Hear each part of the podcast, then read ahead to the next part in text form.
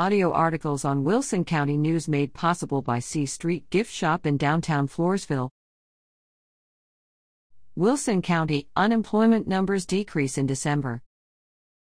Workforce Solutions Alamo released data for the Alamo region that includes Atascosa, Bandera, Bear, Comal, Frio, Gillespie, Guadalupe, Carnes, Kendall, Kerr, McMullen, Medina, and Wilson counties.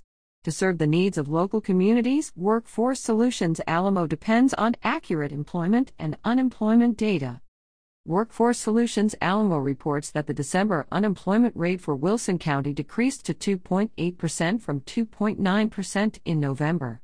The county's December rate is lower than the three point three percent unemployment rate for the thirteen-county workforce development area and lower than the three point six percent unemployment rate for the state of Texas. Currently, there are seven hundred fourteen people actively looking and available for work.